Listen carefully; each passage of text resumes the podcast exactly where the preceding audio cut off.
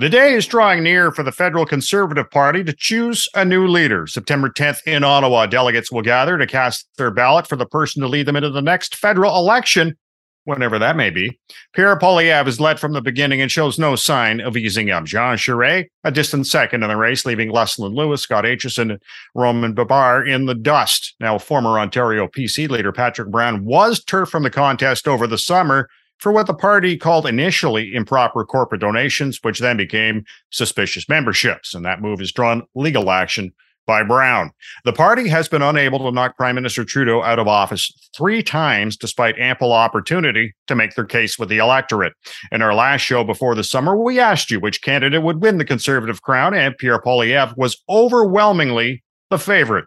Our unpublished vote question asks can a Pierre Poilievre led Conservative Party win the next federal election? Yes, no, or unsure.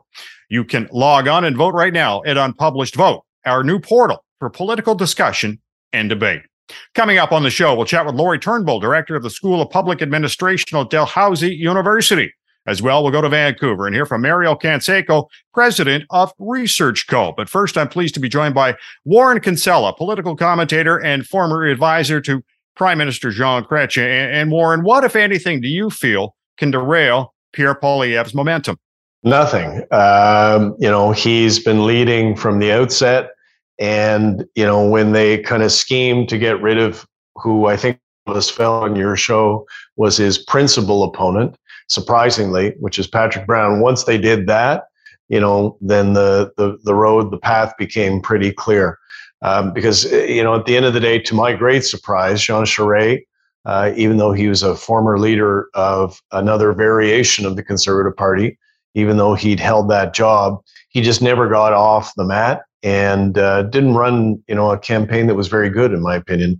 He kind of looked washed out. I hate to quote Donald Trump, but he looked low energy uh, throughout the race. And uh, Poilievre had all the momentum. I mean, you know, you know a leadership candidate is winning when they don't have to say anything about policy. I can't think of a damn thing that Poilievre said about policy. It was just, you know, this personality politics, and his personality fits the Conservative Party right now. Well, personality politics, uh, looking back, is maybe what uh, got uh, Trudeau in, into office in 2015? Yeah, for sure. You know, and also his last name. He was a member of the Lucky yeah. Sperm Club. That didn't hurt. But, you know, personality, I use that word advisedly. You know, if if I'm right and Poilievre won without any policy, I mean, yeah, he said something yesterday about getting rid of bureaucraties in Ottawa. Good luck with that. Um, but you know, why did he win? I think because his persona, which is angry and kind of over the top and oppositional to everything. You know, he's angry about everything. That's kind of where the Conservative Party majority is right now. You know, the Conservative Party of old, and Mulroney and Clark and Kim Campbell and so on, that kind of was more, frankly, progressive. That party is gone. That party doesn't exist anymore. You know, I know they're off you know, talking to uh, another uh, former guest of your show, you know, the center ice conservatives, but it, that that dog won't hunt. You know, the Conservative Party to me has become this angry rump, and Pierre Poilievre is their guy. You know, one of your latest columns talking about conservatives and Republicans in the U.S. being behind the ball because they're not talking about pocketbook issues. Uh, isn't that what Poilievre is, is focusing on, though, when he keeps hammering hammering away at just inflation? Yeah, talking about uh, he's good. You know, the thing is, I want to be fair to Poilievre. Mm. He's good at the economic stuff. I think that's why he eventually became the conservative finance critic. But he keeps, you know, going off on t- into kind of crazy town. You know, conspiracy theories about the WEF, and you know, talking about jargon in government and Bitcoin and all the nutty stuff that he's done. It, it looks like he's appealing to a segment that most Canadians, most Canadian voters just don't get. And they're not there. You know, like cozying up the trucker convoy, not only does that piss off people in Ottawa, we've now seen polling that says it's a bad political strategy. Most Canadians, the overwhelming majority of Canadians, dislike the convoy people. The overwhelming majority of Canadians are vaccinated. They think vaccination is a good idea, and there's Poilievre running against it. So I don't know how he's going to come back. You know, Nixon used to say, if you want the nomination in a conservative party, you run far to the right. But as soon as you get it, you start running back. Poilievre has run so far out. You know, I don't know if he's going to be able to run back in time, particularly if there's a fallen election. You know, Poilievre talks a lot about freedom and gatekeepers. And, how do you see him handling the party members and, and MPs who don't see things the same as him? Doesn't that just make him a, another gatekeeper? Yeah, and you know, I mean, as one of my friends pointed out on Twitter this morning, and that was funny. You know, so here's Poilievre saying he's going to pass a law to get rid of uh, jargon in in government, and it's like, well, Pierre, that's you doing what you've told us you you oppose. You want to get rid of people's freedom. If people want to themselves with jargon. What's wrong with that? So eh, you know he's he's full of a lot of hooey. I think a lot of the time, and God knows, you know, he's not alone in that regard. But eh, you know, the liberal war room and the New Democrat war room, we both know, have been hiring extra people to collect the stuff that they're going to use in Poilievre against the coming in the coming election campaign and he has given them a pile of material i haven't seen a situation like this since you know i was running Chrétien's war room in 2000 against stockwell day and day just did not start. It was like he was working for us. He just kept giving us stuff that we would be able to use in the writ period. And it's the same thing with Poilievre Some of his positions work with that angry conservative core, but they're not going to work with Canadians. You know, a lot of Poilievre's rhetoric to me sounds an awful lot like what we've heard from the People's Party of Canada and Maxime Bernier. Now, politically, uh, do you think he's trying to attract those supporters back to conservatives? And if so, do you think it'd kill the PPC? Absolutely, he's trying to do that, and um, like it would make some sense, you know. And I should disclare disclose a bias. Maxime Bernier sued libel. And not only did he lose, he had to pay me for suing in the first place. So I'm no fan of Maxime Bernier and the People's Party. But the one thing that's fair to observe about them is they have not won a single seat in Parliament. Not one, including Bernier. So why is Poilievre chasing that? You know, the successive elections under Trudeau, who is not a popular prime minister, have shown that most Canadian voters are in the center. You know, Trudeau's gone off to do his Axis of Weasels deal with the NDP, so he's way over on the left. That created a huge Conservative Party to go to the middle. Instead, Poilievre takes the wheel and yanks it to the right, you know, and sends it off into the People's Party ditch. It makes no sense to me. Like I've never seen a situation where the political middle in Canada is so lonely. You know, it needs somebody to speak for it, and right now there's nobody. You know, Poilievre never met a talking point he didn't like, but that's that's far from governing. Uh, do you feel he has more depth than that? Yeah, I don't think he's a dumb guy. You don't get to be leader of a political party by being a dummy. And but you know, I know conservatives, hardcore conservatives, think that Justin Trudeau is a dummy. It's I'm sorry, boys and girls, you don't get to be prime minister by being stupid. You know, Justin Trudeau is not stupid. And by the way, he's kicked your ass three times in election campaigns. Maybe he hasn't won a majority, but he's still won. So, uh, you know, I think that Poilievre is smart. And that's why I've been so disappointed and frankly appalled by some of the stuff he says. You know, attacking the World Economic uh, Forum, like he used to go to that. Like his the chair of his campaign is a member of it. You know, the and Harper used to go to it. You know, here's a picture of Pierre Poilievre, you know, with Bill Gates. Like he's full of crap on this stuff.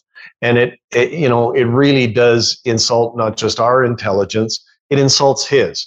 We want, we need in this country, you know, a sensible centrist leader, whether they be conservative or liberal. And in Poilievre and Trudeau, we're just not getting that.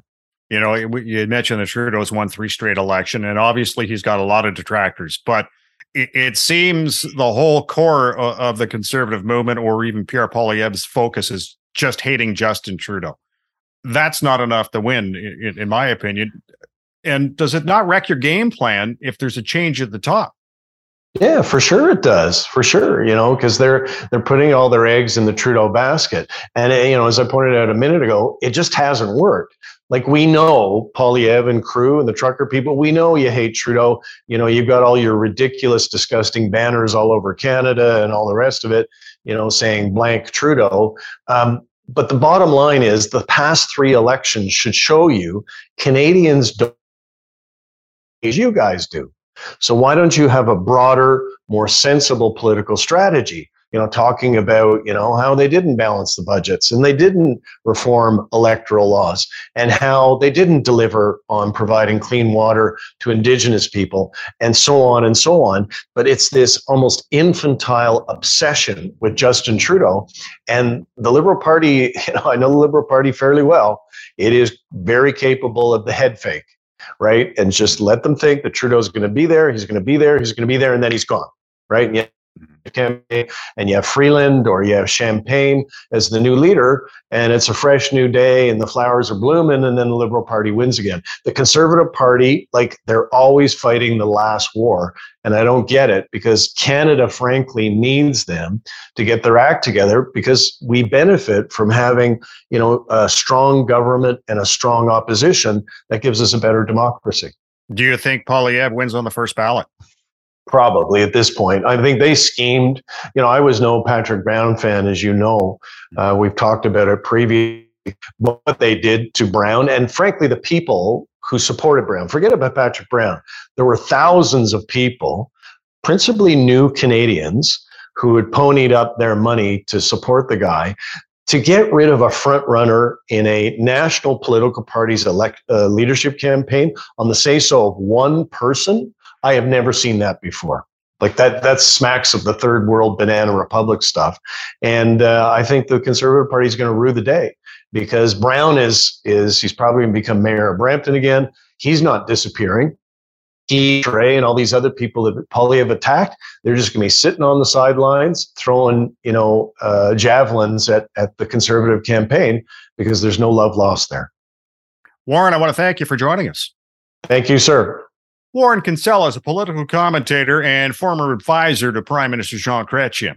Yeah, unity is a word that's been used by the candidates running against Poilievre. That word doesn't seem to come from Pierre himself, though. Lori Turnbull is the director of the School of Public Administration at Dalhousie University, and she joins us now. And Lori, you followed politics for a long time. How would you characterize this leadership race?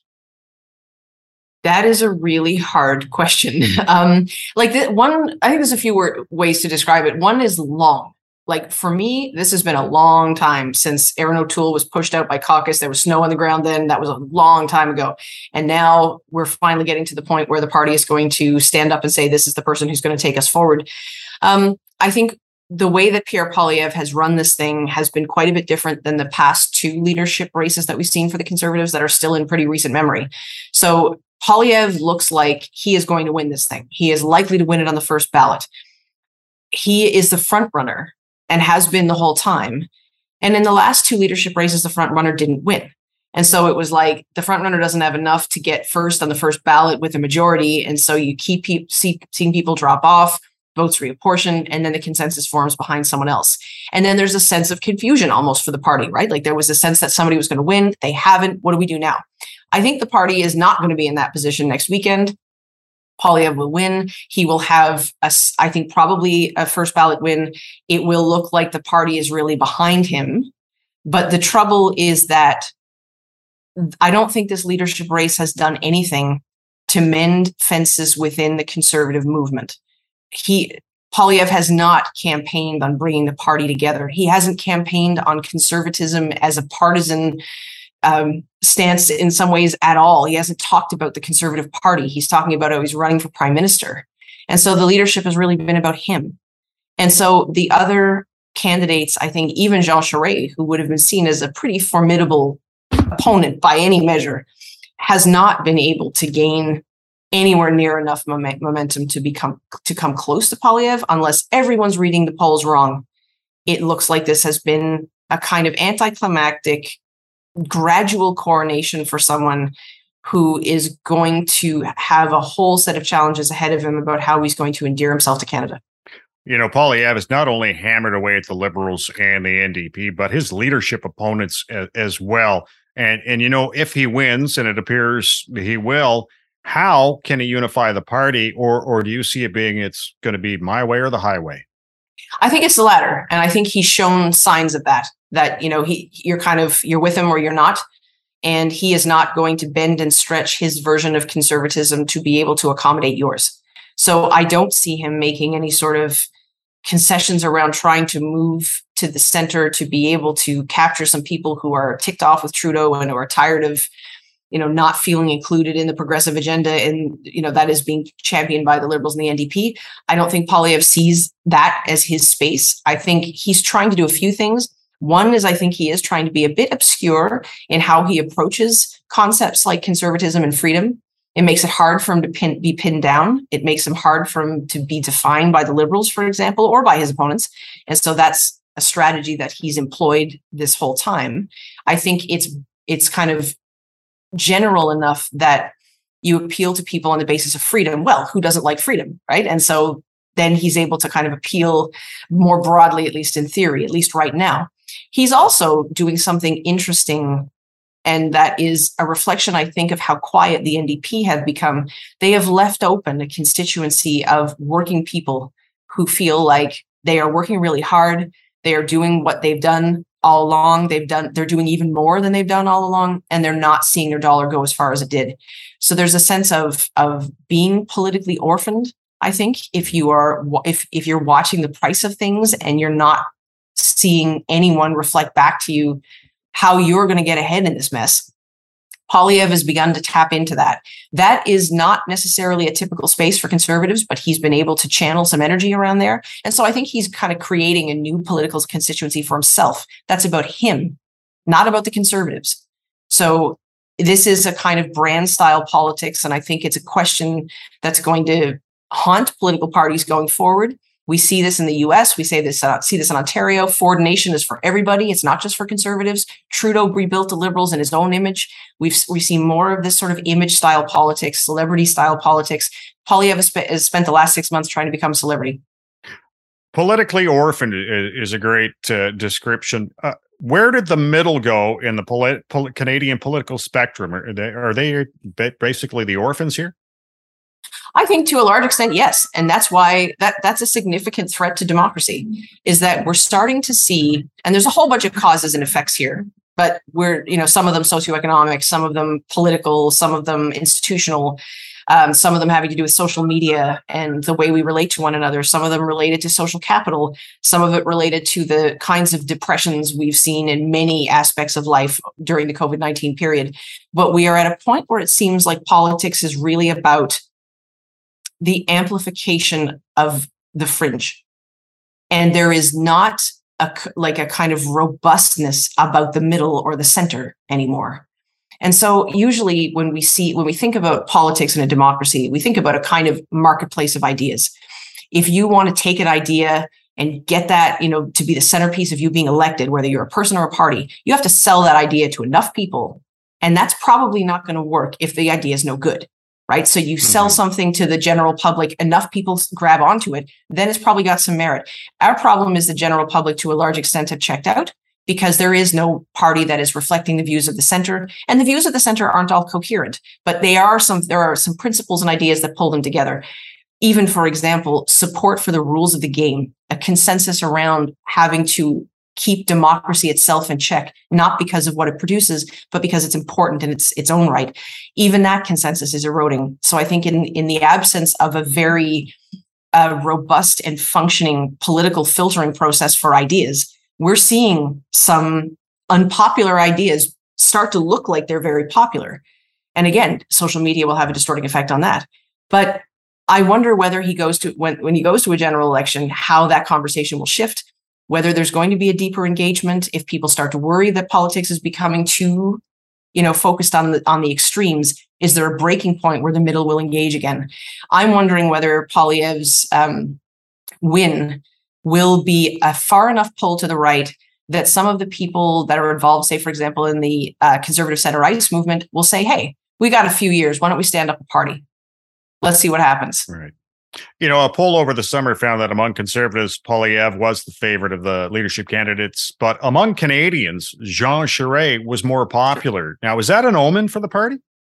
I mean, it's not so much that Pierre Poilievre is not po- popular at all. It's that hmm. he's he's going to have a, a challenge ahead of him into trying to make himself likable for Canadians, and like Jean Charest wouldn't have that problem. He if he won the conservative leadership, I think Justin Trudeau would have a major problem on his hands. I'm wondering whether the Liberals are thinking, you know, we're not going to define Pierre Poilievre. We're going to give him enough time to let Canadians decide what they think about him. And given that he hasn't exactly come across as the kindest, gentlest, compassionate, you know, guy you want to have a beer with kind of thing, he's come across as the attacker, the enforcer for the party. I wonder if part of the liberal strategy is to just give people long enough to decide they don't like him. Let him set his own house on fire. And then when they go to election in 2025, the shine will be off. You know the system the conservatives are using to to new uh, select their new leader. How, how does it work and, and how does it give more voice to those usually left on the outside? So the conservatives use a ranked ballot which is usually what parties use to select their leader. It is not um, like if we compare it to the delegated style that we used to use before which is everybody goes to the convention. If you're a delegate, you're representing your riding, you've or you've paid to be there, whatever the case may be. The voters are the people on the floor of the delegation, uh, on the floor of the convention hall.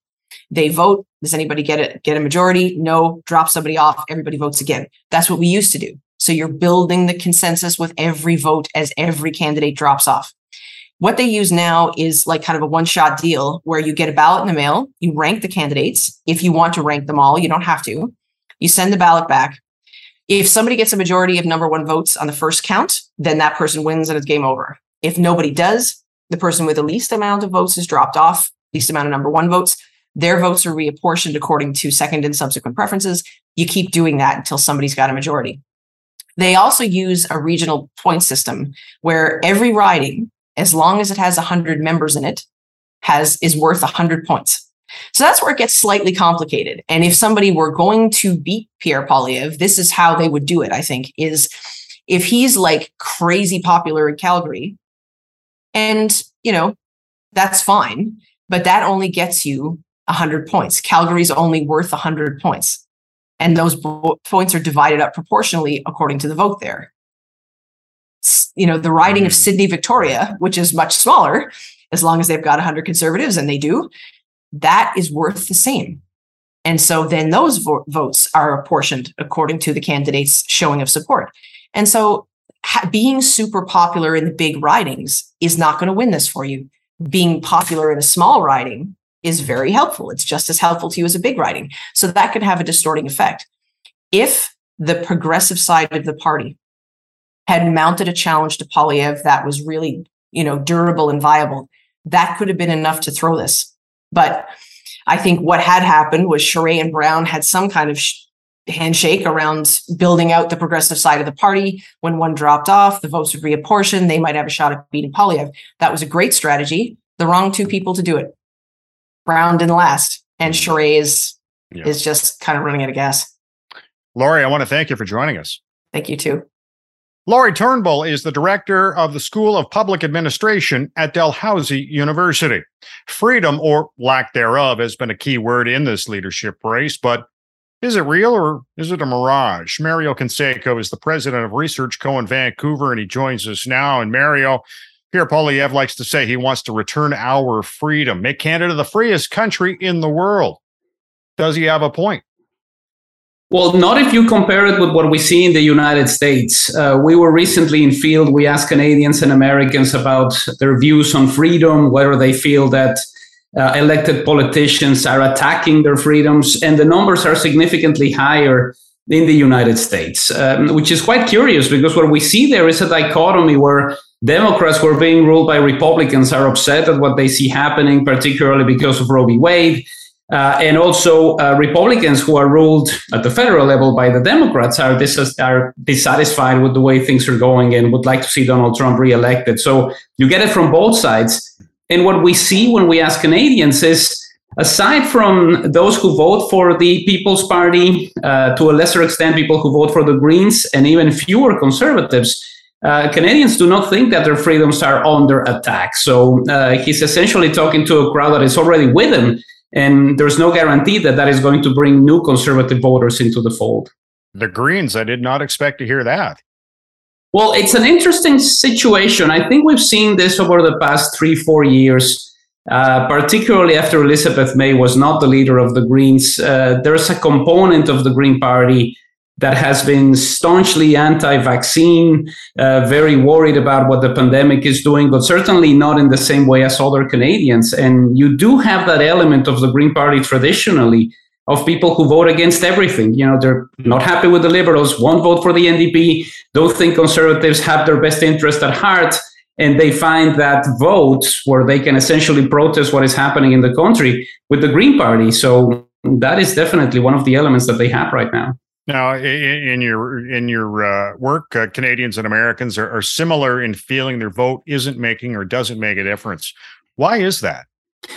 I think this is ultimately uh, something that happens because of the systemic failures that we have to deal with. If you're a Democratic voter in Wyoming, uh, your chances of having a say in the presidential election are next to zero.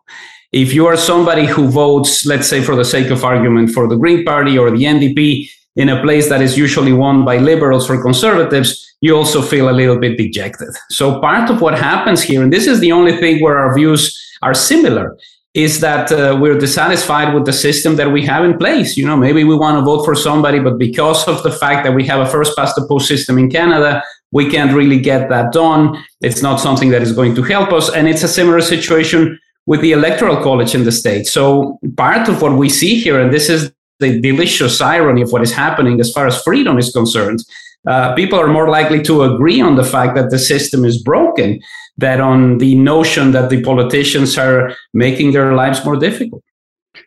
From your perspective, has this leadership race and, and, and well been a discussion of ideas and, and policy, or is it mainly just catchy slogans and slick marketing?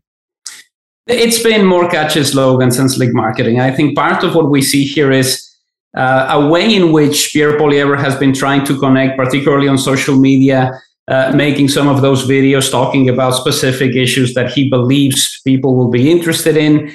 Um, young people are curious about what happens, uh, but we've seen in the past uh, that young voters tend to window shop a lot in the early stages of elections. Um, we saw it particularly with Jagmeet Singh in his first election, the NDP climbing the charts, a lot of young people who were looking at him as somebody they wanted to vote for. And then you get to the latter stages of the election and you start to have second thoughts and the NDP goes back to their usual level, which is the teens. You know, they've never been able to climb higher than 20% after Jack Layton um, was no longer their, their leader. So I think we might be into something that is similar. Um, a lot of people who are looking at Pierre Poilievre as an option right now, but we don't really know if many of those voters who are going to those rallies uh, are actually going to show up and vote for him, not only in the leadership race, but also in the federal election, if and when it happens. You know, I, I asked Lori Turnbull and Warren Kinsella earlier in the show about the middle of the political spectrum. In your opinion, has it been abandoned? Well, what's troubling here is that it's been abandoned uh, by the front runner uh, you know, you would have we would have expected in a different type of leadership race for Pierre Poilievre to try to extend the hand to red Tories, extend the hand to people who maybe voted for the Liberal Party and are disappointed with some of the decisions that have been taken by Justin Trudeau. And it's actually the other way around. I think he's trying to get some of those voters who are more likely to be supportive of the People's Party or who are dissatisfied with vaccine mandates and that is one of the issues uh, that he's trying to bring into this forefront. Now, is that enough to win a federal election? It's quite complicated. I think he can do well in connecting with specific areas of the country if people certainly feel that Ottawa has, is no longer with them. Um, we can go back to the 2000 election when the Canadian Alliance, which didn't really climb the charts across the country, got more than half of all votes cast in British Columbia. That is the best result for any party in this century uh, for a party that finished a very distant second place. So you can have that connection in specific parts of the country, but if you don't break through, particularly in areas where the Conservatives used to do well under Stephen Harper, uh, such as um, certain areas of Ontario, to a lesser extent the urban centers, particularly Vancouver, um, you're not going to be a person who is going to be able to form the government. You know, divisiveness is spoken a lot now politically, and and you know when you go out and you target certain areas and demographics to make your case for a win, are you not in fact really dividing in the first place? Well, yes, and it's one of the intricacies of the system. I think that is also part of the reason for Canadians to feel disenchanted with the way things are going. You know, they feel that nobody's actually bothering them. That if you live in a district where uh, the same party and the same person continuously win, um, nobody's going to knock on your door and ask you to vote for something different. And I think that might be part of the problem that we see, especially when you have half of Canadians saying, I don't feel my vote makes a difference. Um, it's uh, significantly higher than what I expected we were going to find. But it's also something that we see because of the way campaigns are structured. And I think that has been changing uh, over the past couple of election cycles. Um, now you have Justin Trudeau coming into Vancouver and talking about housing, going into Alberta and talking about jobs. We were used to having federal leaders, especially here in BC, who had the same speech prepared and just gave it as they went through the country and got into Vancouver and came back. Now you have a little bit of more uh, leeway in the types of things that you're talking about, and the campaigns have become a little bit more local, even if the results aren't there. You know, we continue to ask people about housing here in British Columbia. The level of dissatisfaction with the federal government that promised action on a file that is crucial for many residents is not there. Well, in your opinion, and uh, putting on your uh, prognosticator's hat, uh, does Pierre Poilievre win the leadership in the first ballot? I think there's a certain possibility that that's the case. Uh, the expectation, and we talked about this a few months on your show, uh, was that Patrick Brown was going to be able to sign a lot of people. And now Patrick Brown is no longer involved in this for a wide range of reasons. Um, I think it'll go a long way to try to figure out uh, whether this is a united party. Uh, we know that there's a lot of uh, dissatisfaction with people who aren't necessarily supportive of Pierre Poilievre. But if he manages to win on the first ballot, I think that'll send a very powerful message that that is what most of the party wants.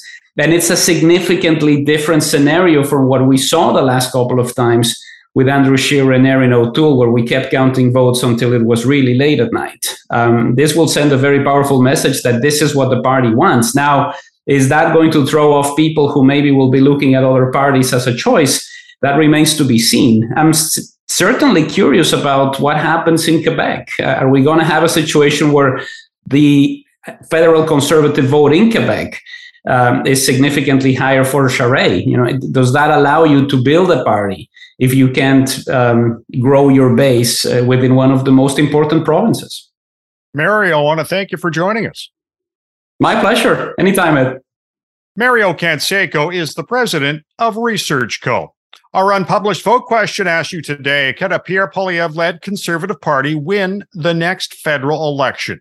Yes, no, or unsure. You can log on and vote right now at Unpublished Vote, our new portal for political discussion and debate. I want to thank our guests today on the Unpublished Cafe, Warren Kinsella, Lori Turnbull, and Mario Canseco. And I want to thank you for watching the Unpublished Cafe. Stay safe. I'm Ed Hand.